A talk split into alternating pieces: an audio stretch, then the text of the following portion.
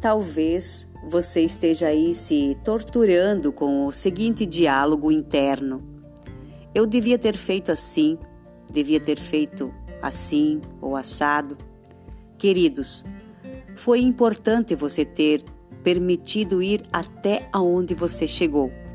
Só assim você saiu convicto e aprendeu essa situação. Pior se você saísse na dividida. Por isso, toca o barco. Insista em enxergar o lado positivo das circunstâncias. Exercite o olhar grato. Não deixe o coração endurecer. Beijinho no seu coração.